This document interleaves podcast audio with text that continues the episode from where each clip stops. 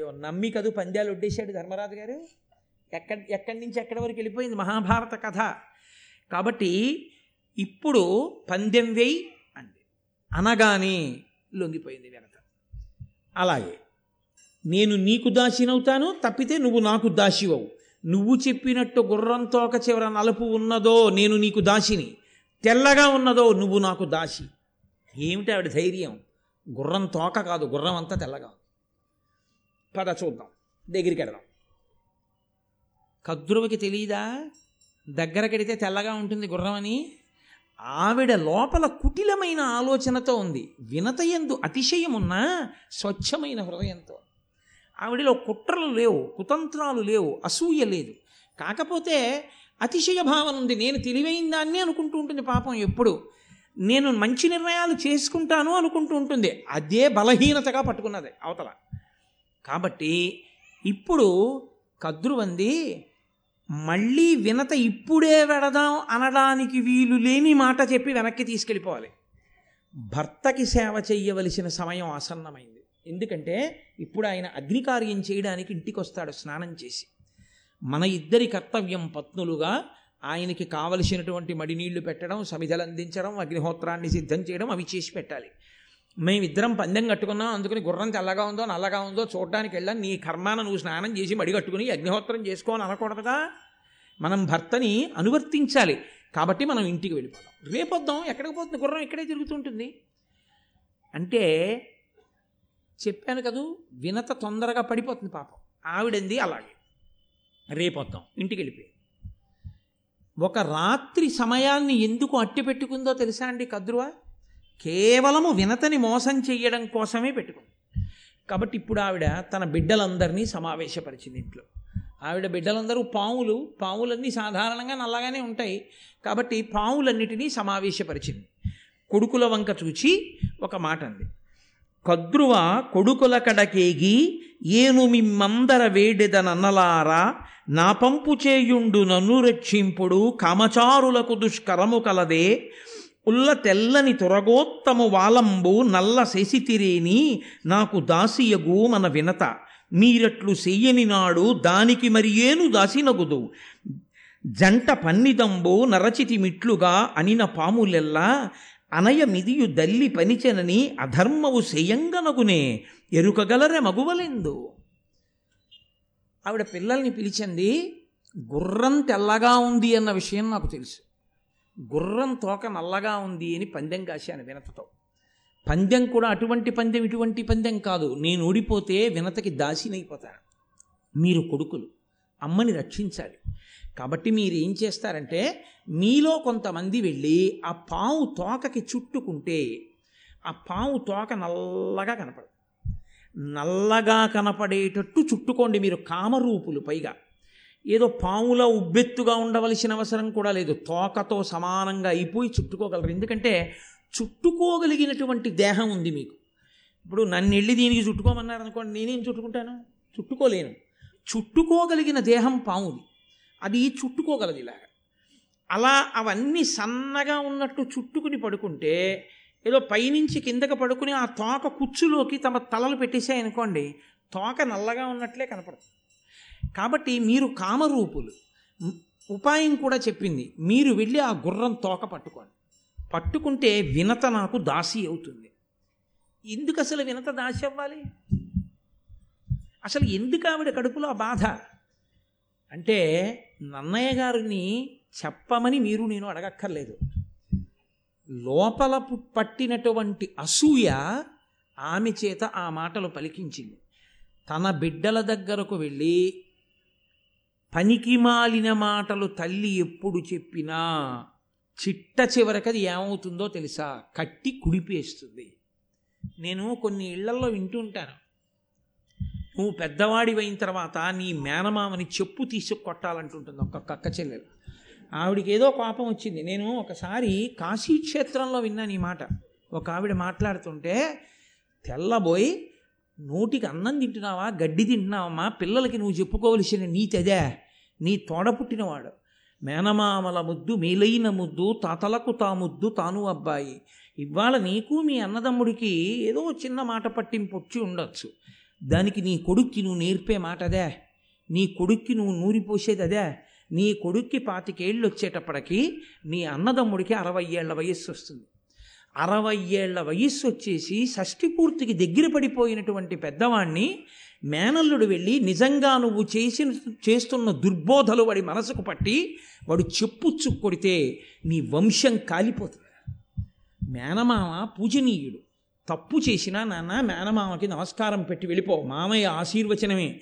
ఒకవేళ మామయ్య ఏదైనా అన్నా నీకు ఆశీర్వచనం తప్పు మేనమామల అనకూడదు. మేనమామయందు తప్పప్పులు ఇంచి అధికారం నీకు లేదు. నువ్వెవరి ఆయన? ఎందు ఎంచడానికి? తప్పలా చెప్పకూడదు. అని చెప్పడం మానేసి తన అన్నదమ్ముడి మీద కోపం తన బిడ్డలకి నేర్పితే ఆఖరికి వచ్చేటప్పటికి జరిగేదేమిటి? వాడికి మేనమామని కొట్టడం ఒకటే రావడం కాదు. మేనమామని కొట్టకముందు చాలామందిని కొట్టి ఈ తల్లి వెళ్ళి బెయిల్ ఇచ్చి కొడుకుని జైల్లోంచి తెచ్చుకోవాల్సిన రోజు వస్తుంది. రాదు. నువ్వు నేర్పిన విషయం ఎక్కడికి పోతుంది?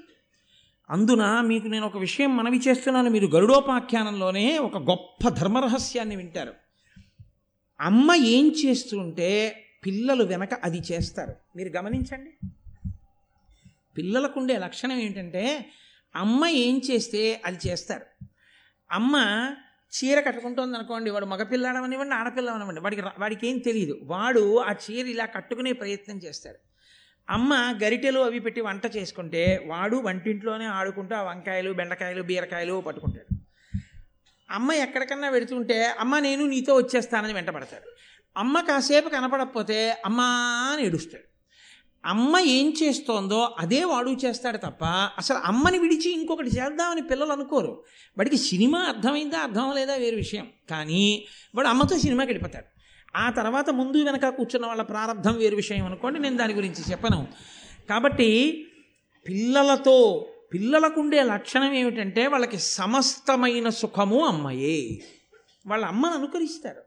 పైగా కోటి మంది చెప్పిన మాట ఒకెత్తు అమ్మ చెప్పిన మాట ఒక్కటి ఒకెత్తు మీరు ఎప్పుడైనా పిల్లల్ని గమనించండి మీరు వెయ్యి మాటలు భారతమాతకు జేజేలు అని చెప్పారనుకోండి వాడికి అమ్మ ఏం దిక్కుమాలిన దేశం రా నువ్వు ఇండియాలో ఉండకూడదురా నువ్వు అమెరికా వెళ్ళిపోవాలరా ఏం అమెరికా రా ఏమి గొప్ప దేశం రా చిచి చిచి చిచి చిచి ఏం దేశం రా నేర్పింది అనుకోండి అమ్మ వాడొక్క నాటికి భారతమాతకు జేజేలు అండు చిచి చిచి చిచి ఏం దేశం అంటాడు వాడు అమ్మ కోటి మంది వచ్చి అమెరికా సుసంపన్నమైన దేశం. అక్కడికి వెళ్ళిపోరా. అక్కడ బతకాలు రాని కోటి మంది చెప్పనివ్వండి. ఎందుకురా నీకు అమెరికా? ఈ దేశం ఈ జాతి ఈ గంగ ఈ నీరు ఈ ఆవులు ఈ దూడలు ఈ పౌర్ణమి ఈ చంద్రుడు ఈ కొండలు ఈ ఇల్లు ఈ అనుబంధాలు నీకు వస్తాయిరా? అందనుకోండి కోటి మంది చెప్పనివ్వండి నాకెందుకండి అమెరికా అంటాడు. అమ్మ చెప్పినదేదో అదే బుర్రకెక్కుతుంది. అంతే ధర్మశాస్త్రం.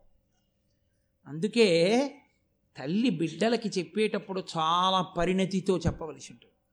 మీరు అందుకే లోకంలో చూడండి నేను చెప్పే మాటలు పరమ యథార్థాలు మాట్లాడుతున్నాను ఉబుసుపోని మాటలు నేను మాట్లాడటం లేదు.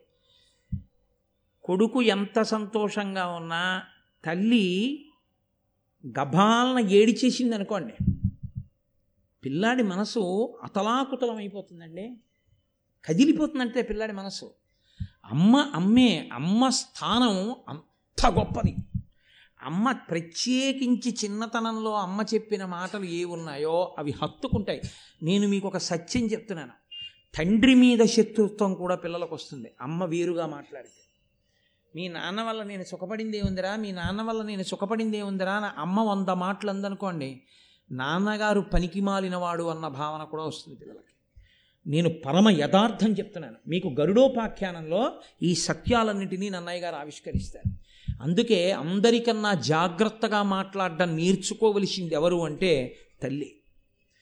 తల్లి ఏది పిల్లలతో మాట్లాడుతుందో పిల్లలు అలాగే తయారవుతారు. కాబట్టే తల్లి పరిణతితో మాట్లాడాలి. చాలా జాగ్రత్తగా మాట్లాడాలి.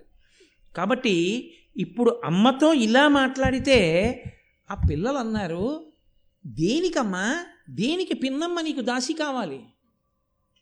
కేవలము అసూయే తప్ప ఆవిడ దగ్గర జవాబేముంది? కాబట్టి ఆ పిల్లలు అన్నారు తప్పురా. అమ్మ చెప్పిందని ఇంత అన్యాయమా? మనం వెళ్ళి పాము తోకకి చుట్టుకోవడం ఎందుకు? పిన్నమ్మ అమ్మకి దాసి కావడం ఏమిటి? అన్ని వైభోగాలు వదులుకుని అమ్మకి సేవ చేయడం ఏమిటి? తప్పు. ఇలా ఏదో చెప్పింది కదా అని మనం చేసేయకూడదు. అమ్మ తప్పు కదా. అలా చెయ్యొచ్చా? అన్నారు ఆవిడ ఆశలన్నీ ఎవరి మీద పెట్టుకుందంటే కొడుకుకి ఏదైనా చెప్పినప్పుడు వాడు వెంటనే తిరిగి అమ్మకి ధర్మం చెప్తే అంతే. ఎక్కడ లేని కోపం వస్తుంది. ఆవిడ వెంటనే నేను మన్నింపబడగను కాక వ్యగ్రత అన్నది ఎంత ప్రమాదమో తెలుసా అండి?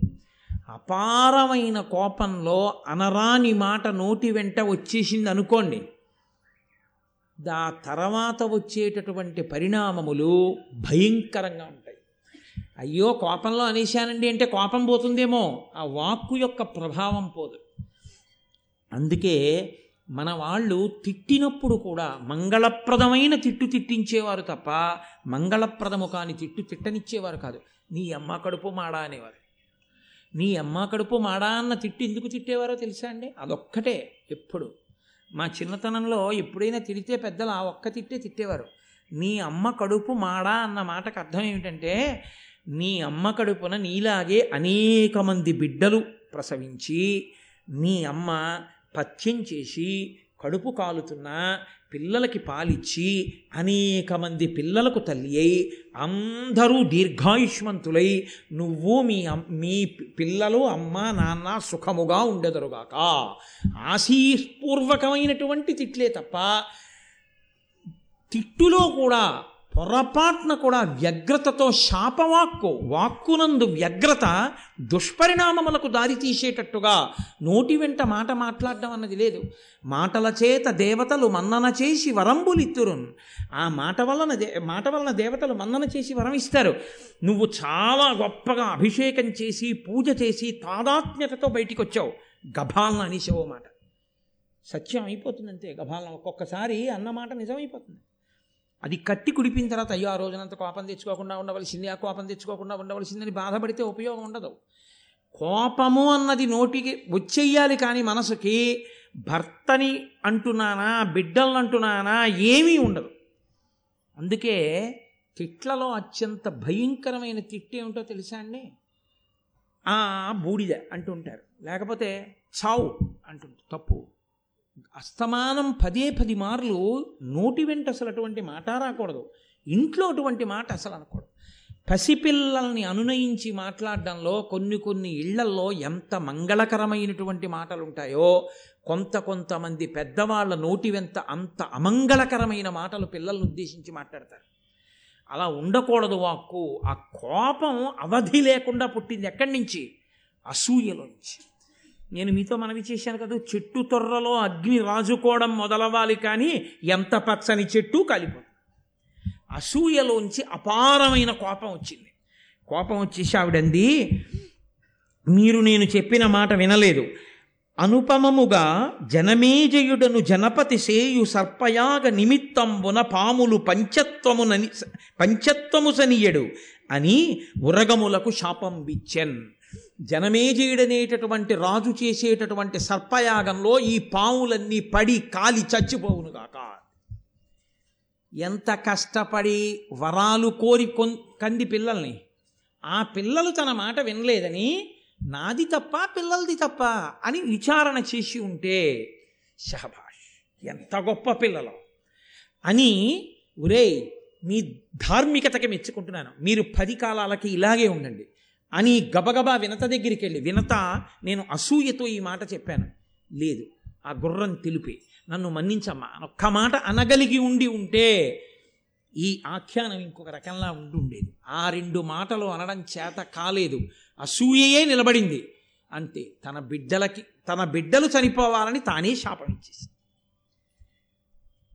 ఇదే గాంధారీ ధృతరాష్ట్రుల ఎందు ప్రవేశించినటువంటి అసూయ పిల్లలకి ఇలాగే దుర్బుద్ధులు చెప్పి దుర్యా దుర్యోధన దుశ్శాసనాదుల్ని పెంచి పోషించి తన బిడ్డలు తన వంశం నశించేటట్టు ధృతరాష్ట్రుడు గాంధారీ చేసుకున్నారు. ఆది పర్వంలో మిగిలిన మహాభారతానికి పునాది అని నేను మీకు మనవి చేశాను. ఆ మహాభారతానికి ఇది పునాది అయితే మన కుటుంబాల యొక్క వృద్ధికి మన కుటుంబాల యొక్క ఇంకొక స్థితికి కూడా మనలో ఉండకూడని ఏ గుణము మనం పరిశీలించవలసి ఉంటుందో దేని వలన చెట్లు పచ్చగా ఉంటాయో దేని వలన పచ్చని చెట్లు కాలిపోతాయో మనకి మహాభారతం నిర్దేశిస్తుంది. కాబట్టి అంత పెద్ద శాపవాక్యాన్ని విడిచిపెట్టేసింది. ఇంత పెద్ద శాపవాక్యాన్ని విడిచిపెడితే పావులన్నీ కలవరపడ్డాయి. అయ్యి బాబోయ్ ఇదేమిట్రా ఇంత పెద్ద వాక్యం విడిచిపెట్టేసింది అమ్మ? అమ్మ శాపానికి కానీ మనం వశులమైపోయామా చచ్చిపోతాం. కాబట్టి అమ్మ మాట విందామా? ధర్మానికి కట్టుబడదామా? బతకడం కోసం అమ్మ మాటే విందాం. నేను మీతో మనవి చేశాను కదూ? అమ్మ మాట ఎంత దూరమైనా తీసుకెడుతుంది గాంధారి మాట ఎంత దూరమైనా తీసుకెళ్ళింది మహాభారతాన్ని. అందుకని కర్కోటకుడు మొదలైన పాములు వెళ్ళి సన్నగా ఉండేటటువంటి తీగలలా ఆ ముచ్చైశ్రవము యొక్క తోక నల్లగా ఉండేటట్టుగా చుట్టుకున్నాయి. మరునాడు వినతని తీసుకుని కదురువ ఆ ముచ్చైశ్రవం ఉండేటటువంటి దగ్గరగా వెళ్ళి అదిగో తోక నల్లగా ఉంది. కాబట్టి నువ్వు ఓడిపోయావు. అంటే వెర్రి వినత అంగీకరించి అంగీకరించిన ఉత్తరక్షణం నుంచి వినత కదురువకు దాసి అయిపోయి ఇక తాను సంతోషంగా ఉండడం అన్నది ఏమైనా ఉంటుందా ఇహ? లేదు. ఒకే ఒక్క అతి విశ్వాసముతో పందెమన్న మాట దాకా వెళ్ళిపోవడం అయిన దానికి కాందానికి పందాలు ఎందుకండి? అప్పటి నుంచి ఇప్పటి వరకు ఈ బెట్టింగులు జీవితాలని పాడు చేస్తూనే ఉన్నాయి కదా? ఇప్పటికీ ఎప్పటికీ కొంత కొంతమంది జీవితాలనే పాడు చేసేసాయి. ఎన్ని చోట్ల ఎంతంత స్థితికి వెళ్ళిపోయాయో అందుకే మహాభారతాన్ని పిల్లలకి వినిపిస్తే పిల్లలు ఎలా బ్రతకాలో అర్థమవుతుంది. కానీ మన దురదృష్టం ఏమిటంటే మహాభారతాన్ని పిల్లలకి వినిపిస్తే వాళ్ళకి ఏదో మౌఢ్యం వచ్చేస్తుందని మనం నమ్మి మనం పిల్లలకి భారతం చెప్పలేము. పిల్లలకి ఎక్కడి నుంచి వస్తుంది సంస్కారం రమ్మంటే? ఎక్కడి నుంచి వస్తుంది పరిణితి రమ్మంటే? నన్నయ్య గారి భారతంలోంచి గట్టిగా ఓ పది పద్యాలు ఏవి? అక్కర్లేనటువంటి పద్యాలన్నీ పిచ్చి పిచ్చి పాఠాలన్నీ ఇవాళ పాఠ్యాంశాలుగా ఉన్నాయి. ఏవి పనికొచ్చే నీతులు ఎక్కడున్నాయి? సంస్కారము లేని చదువు ఎవరిని ఉద్ధరించడానికి పనికొస్తుంది కనుక. కాబట్టి ఇప్పుడు వినత కదురువకు దాసి అయిపోయింది. ఆ దాస్యం అలా నడుస్తోంది. అప్పటికి ఐదు వందల సంవత్సరముల కాలం గడిచింది హాయిగా కశ్యప ప్రజాపతి యొక్క పత్నిగా అంత సంతోషంగా ఉండవలసింది తొందరపడి అతి విశ్వాసంతో చేసిన పనికి అంత తేజోవంతుడైన కొడుకు శాపవాక్కు విడిచిపెట్టి అరుణుడు రథసారథిగా సూర్యభగవానుడి దగ్గరికి వెళ్ళిపోయాడు. ఇంకొక కొడుకు పుట్టలేదు. ఆ గుడ్డ అలాగే ఉంది. ఆమెకి వెయ్యి మంది పిల్లలు. ఆ పిల్లలు పెరిగి పెద్దవాళ్ళు అవుతున్నారు. దాసి అంటే చేయవలసిందే ఉంటుంది. ఆ వెయ్యి మంది పిల్లలకి స్నానం చేయించండి అనుకోండి చాలదా? ఎవరికి స్నానం చేయించిందో తెలియదు. ఎవరో మళ్ళీ మట్టిలో పొల్లు వచ్చారో తెలియదు. ఎవరికి పలహారం పెట్టిందో తెలియదు. ఎవరు తిని మళ్ళీ వచ్చేసాడో తెలియదు. వెయ్యి మంది అటెండెన్స్ తీసుకోవడం అంటే మాటలండి. ఆరుగురు పిల్లలకి స్నానం చేయడానికి చేయించడానికి చిన్నతనంలో మా అమ్మగారు ఎంతో వ్యధపడేది. నాకు ఇప్పటికీ గుర్తు. మమ్మల్ని ఆరుగురిని పండగ వస్తే వరుస క్రమంలో నించోపెట్టి మా అన్నదమ్ముల్ని అక్క చెల్లెళ్ళని ఒళ్ళంతా నూనె పెట్టి ఒళ్ళంతా నలుగు పెట్టి చెమట పట్టేస్తుంటే పిచ్చి తల్లి అలాగే ఆ జుత్తు ముడేసుకుంటూ ఆ పమిట కొంగు బిగించుకుంటూ ఇంత గిన్నెలో ఆ నలుగంతా తీసి మా ఒళ్ళంతా పెట్టి ఆటలాడతారా మచ్చలు పడిపోతాయని మచ్చలు పడకూడదని ఒళ్ళంతా నలుగు పెట్టి నూనె రాసి మళ్ళీ ఆరో వాడికి నలుగు పెట్టిన తర్వాత మొదటి వాడికి నూనె ఇంకుతుందని వాణ్ణి పిలిచి ఆరుగురికి ఆసనాలేసి కూర్చోబెట్టి తల మీద నూనె పెట్టి ఆశీర్వచనాలు చేసి మళ్ళీ ఒంగుని కుంకుడు పులుసు పోసి తల రుద్ది ఒళ్ళు రుద్దుతుంటే కంట్లో పడిపోయిందనేవాడు ఒకడు మొదటివాడికి తలస్నానం చేయించి ఆరోవాడికి స్నానం చేసి ఓ తువ్వాలు కట్టి వదిలిపెట్టేటప్పటికి మొదటివాడు కాగులో నీళ్ళు కాగుతున్నాయో లేదో బాగా చూస్తున్నానమ్మా అని బూడిద దగ్గరికి వెళ్ళి ఉప్పు నూదేవాడు ఒళ్ళంతా బూడితో మళ్ళీ సిద్ధం వాడు. తల మీద బూడిత్తాడు మళ్ళీ వాడికి తలస్నానం చేయించి ఆఖరికి నాకు ఇప్పటికి గుర్తు. అందరి స్నానాలు చేసేసిన తర్వాత మేము అందరం బొట్లు ఎట్టుకుని దేవుడి దగ్గరికి వెళ్ళి నమస్కారం పెట్టరండ్రా అంటే ఆరుగురం బొట్లు ఎట్టుకుని విభూతి ఎట్టుకుని నమస్కారం పెట్టుకొచ్చి నిలబడితే ఆవిడ నడుమిలా పట్టుకుని లేచి నిలబడి పిల్లల్ని చూసుకుని ఎంత మురిసిపోయేదో పిచ్చి తల్లి. నా తల్లి కాదు మీ తల్లులైనా అంతే. అమ్మ అమ్మే. మహాశివరాత్రి నాడు అమ్మని స్మరించకపోతే ఎలా? అమ్మని అమ్మకన్నా పరదైవం ఎక్కడుంది? కాబట్టి వెయ్యి మంది పిల్లల్ని సాకడం అంటే మాటలా? అంత కష్టపడి సాకింది. ఎవరి కోసం? కద్రువ కోసం వినత. ఈవిడ బిడ్డలా బిడ్డలే ఒక రకంగా పినతల్లి కాబట్టి. కానీ తన బిడ్డడు ఎక్కడో ఉన్నాడు. ఈ బిడ్డడు గుడ్డులో ఉన్నాడు. వీళ్ళని ఈవిడ సాకుతోంది. ఒక రోజా రెండు రోజుల? ఐదు వందల సంవత్సరాలు. ఏ పాపానికి? కేవలము అతి విశ్వాసానికి. కదండి? ఎంతంత ప్రమాదాలు తెస్తాయో జీవితాల్ని ఎంత అతలాకుతలం చేస్తాయో మహాభారతం ప్రత్యక్ష సాక్ష్యంగా మాట్లాడుతుంది. కాబట్టి ఎక్కడి పరిధిలో అక్కడ ఉండి జాగ్రత్తలో ఉండు ఓ పరాకు నేర్పుతుంది మనకి. అతి విశ్వాసము అతిశయము మంచిది కాదు. పంద్యాల జోలికి వెళ్ళకూడదు. కనుక ఐదు వందల సంవత్సరములు పూర్తయ్యాయి. ఆవిడ అదృష్టం పండింది.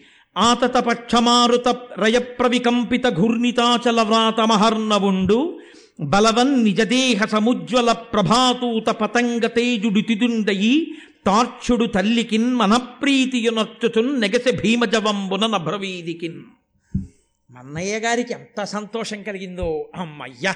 వినత దాస్యం తీరిపోయిందనుకున్నారో ఏమో. ఆనందంతో నన్నయ్య గారి మనసు ఎలా ఎగిరిందో గరుత్మంతుని యొక్క జననం అలా జరిగింది.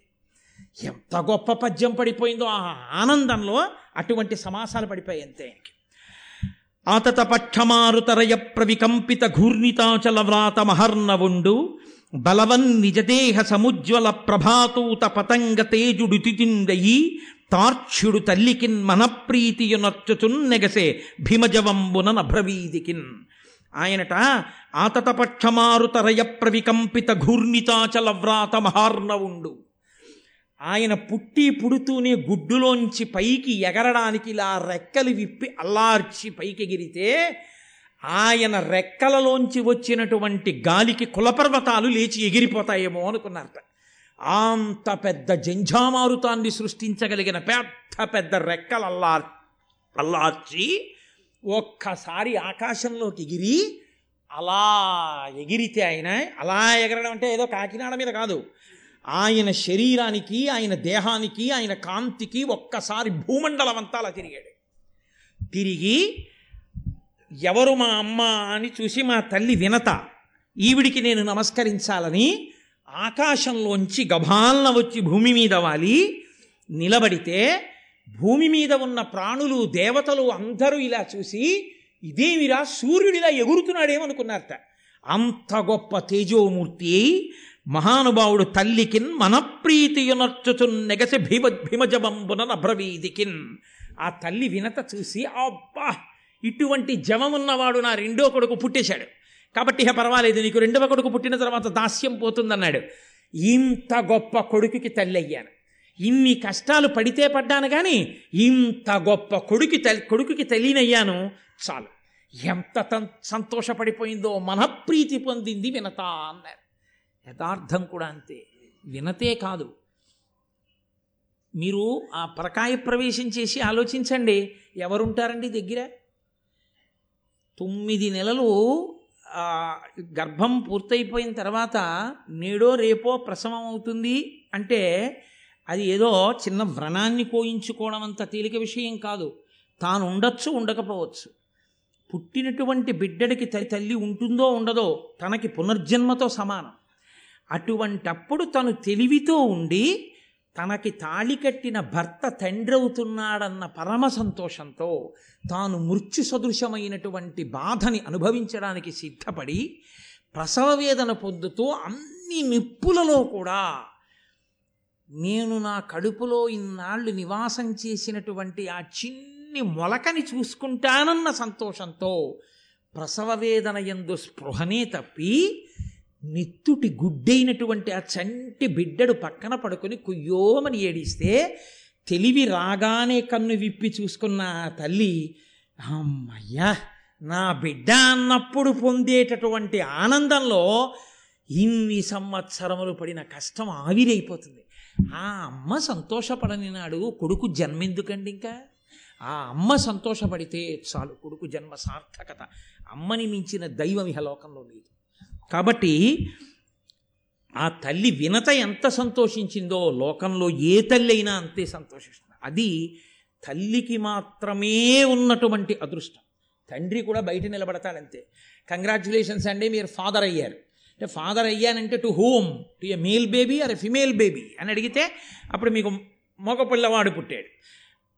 అదో పిచ్చి సంతోషం ఏదో ధరించేస్తారు ఆడపిల్ల పుట్టింది. ప్రాజ్ఞుడైతే ఒక సంతోషం కన్యాదానం చేస్తాడు. ఆదిలక్ష్మి పుట్టిందని. కాబట్టి పరమ సంతోషాన్ని పొంది వాడే ఉంది. బయట కూల్ డ్రింకులో ఏవో ఇచ్చుకుంటాడు.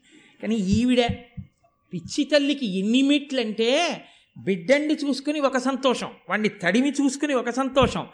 వాడి పుట్టుమచ్చలు చూసుకుని ఒక సంతోషం. వాడి జుత్తు నొక్కు నొక్కులుగా ఉంటే మా ఆయన జుత్తని సంతోషం. చేతులు పొడుగ్గా ఉంటే మా నాన్నగారి చేతులని సంతోషం. కళ్ళు అందంగా ఉంటే నా కళ్ళే వచ్చాయని సంతోషం. బుగ్గలు చూసి మా అమ్మ బుగ్గలని సంతోషం. వేళ్ళు చూసుకుని మా అత్తగారి వేళ్ళని సంతోషం. ఇన్ని పోలికలు పోల్చుకుని ఇంత బాధ మర్చిపోయి అంత సంతోషపడిపోయి ఆ భర్త లోపలికి వచ్చి ఆ పిల్లాన్ని చూసుకుంటున్నప్పుడు భర్త కళ్ళల్లో మెరుపు చూసి తానెంత మురిసిపోతుందో. అందుకు కదండి అసలు ఆడదాని వల్ల రా నెలకో వర్షం వాళ్ళ వల్ల రా నువ్వు బతుకుతున్నావు అంది శాస్త్రం. పరమ యథార్థం. నిజంగా అటువంటి ఆడదాన్ని ఖేద పెట్టడం అటువంటి ఆడదాని మీద పరిహాసం చేయడం ధర్మశాస్త్రంలో లేదు. మన ప్రారంధం కొద్దీ అక్కర్లేని పశ్చిమ దేశాల సంస్కృతిని దిగుమతి చేసుకొని ఇంత హేయమైన రీతిలో ఇవాళ మనం సరే మిగిలిన విషయాలు నాకెందుకు కానీ పవిత్రమైన మాటలు చాలు మహాశివరాత్రి పూట ఇతర ఇంకొక కోణం నాకెందుకు? కాబట్టి ఆ మహానుభావుట ఇంతటి తేజోవంతుడై మా నాన్నగారు ఎక్కడా అని అడగలేదుట. ఆయన అంత వేగంగా ఆకాశంలో వెళ్ళిపోతుంటే దారుణ కల్పాంత మరుత్ప్రేరిత హవ్య వహ శిఖల పెళ్ళిదియని బృందారకముని బృంద బృంద స్థుతి పోరన తానగ్ని సూక్తములతో నెసగెన్. దేవతలు ఋషులు అందరూ అనుకున్నారట ఓహో ప్రళయకాలం వచ్చేసిందిలా ఉంది. ప్రళయకాలంలో ఉండేటటువంటి అగ్నిహోత్రం వ్యాపిస్తోందన్నమాట అంతటా. అయ్య బాబోయ్ ఎంత తేజోవంతంగా ఉందోనని రక్ష చెయ్యి రక్ష చెయ్యి అని అగ్ని సూక్తములతో అగ్నిహోత్రుడు వ్యాపిస్తున్నాడని అగ్ని సూక్తములతో ప్రార్థన చేశారట. తెలుగు భారతంలో లేదు కానీ అగ్నిహోత్రుడు కనపడి చెప్తాడు. నేను కాదయ్యా గరుత్మంతుడని మహాపురుషుడు ఆవిర్భవించాడు సుపర్ణుడు ఆయన రెక్కలతో ఎగురుతున్నాడు ఆయన నేను కాదని చెప్తే అప్పుడు ఆయన్ని కీర్తించాడు. ఆయనట అంత వేగంతో ఆకాశంలో తిరిగి నా తండ్రి ఎవరనలేదు మాతృదేవోభవ మొదటి నమస్కారం తల్లికి. ఆ తల్లి గౌరవం తెలుసున్నవాడికి లోకంలో అన్నిటికన్నా పోయిందని ఏడవలసిన రోజు ఏదైనా ఉంటే తల్లి పోయిన రోజు ఒకటి. నాకు లేదని ఏడవలసిన రోజు ఏదైనా ఉంటే నాకు తల్లి లేదని గుర్తొచ్చినప్పుడు మాత్రమే. ఇంకా దేనికి ఏడవక్కర్లేదు. మళ్ళీ అలా ఏడవలసిన రోజు రాకూడదు పురుషుడి జీవితంలో. మళ్ళీ తల్లి స్థానంలో తల్లి స్థానంగా నిలబడి అనునయించగలిగిన ఏకైక వ్యక్తి పత్ని. ఆమె వెళ్ళిపోయిన నాడిహ పురుషుడంత దరిద్రుడు వేడొకడు లేడు. అందుకే అష్టదరిద్రాల్లో ఒకటిగా చెప్పారు.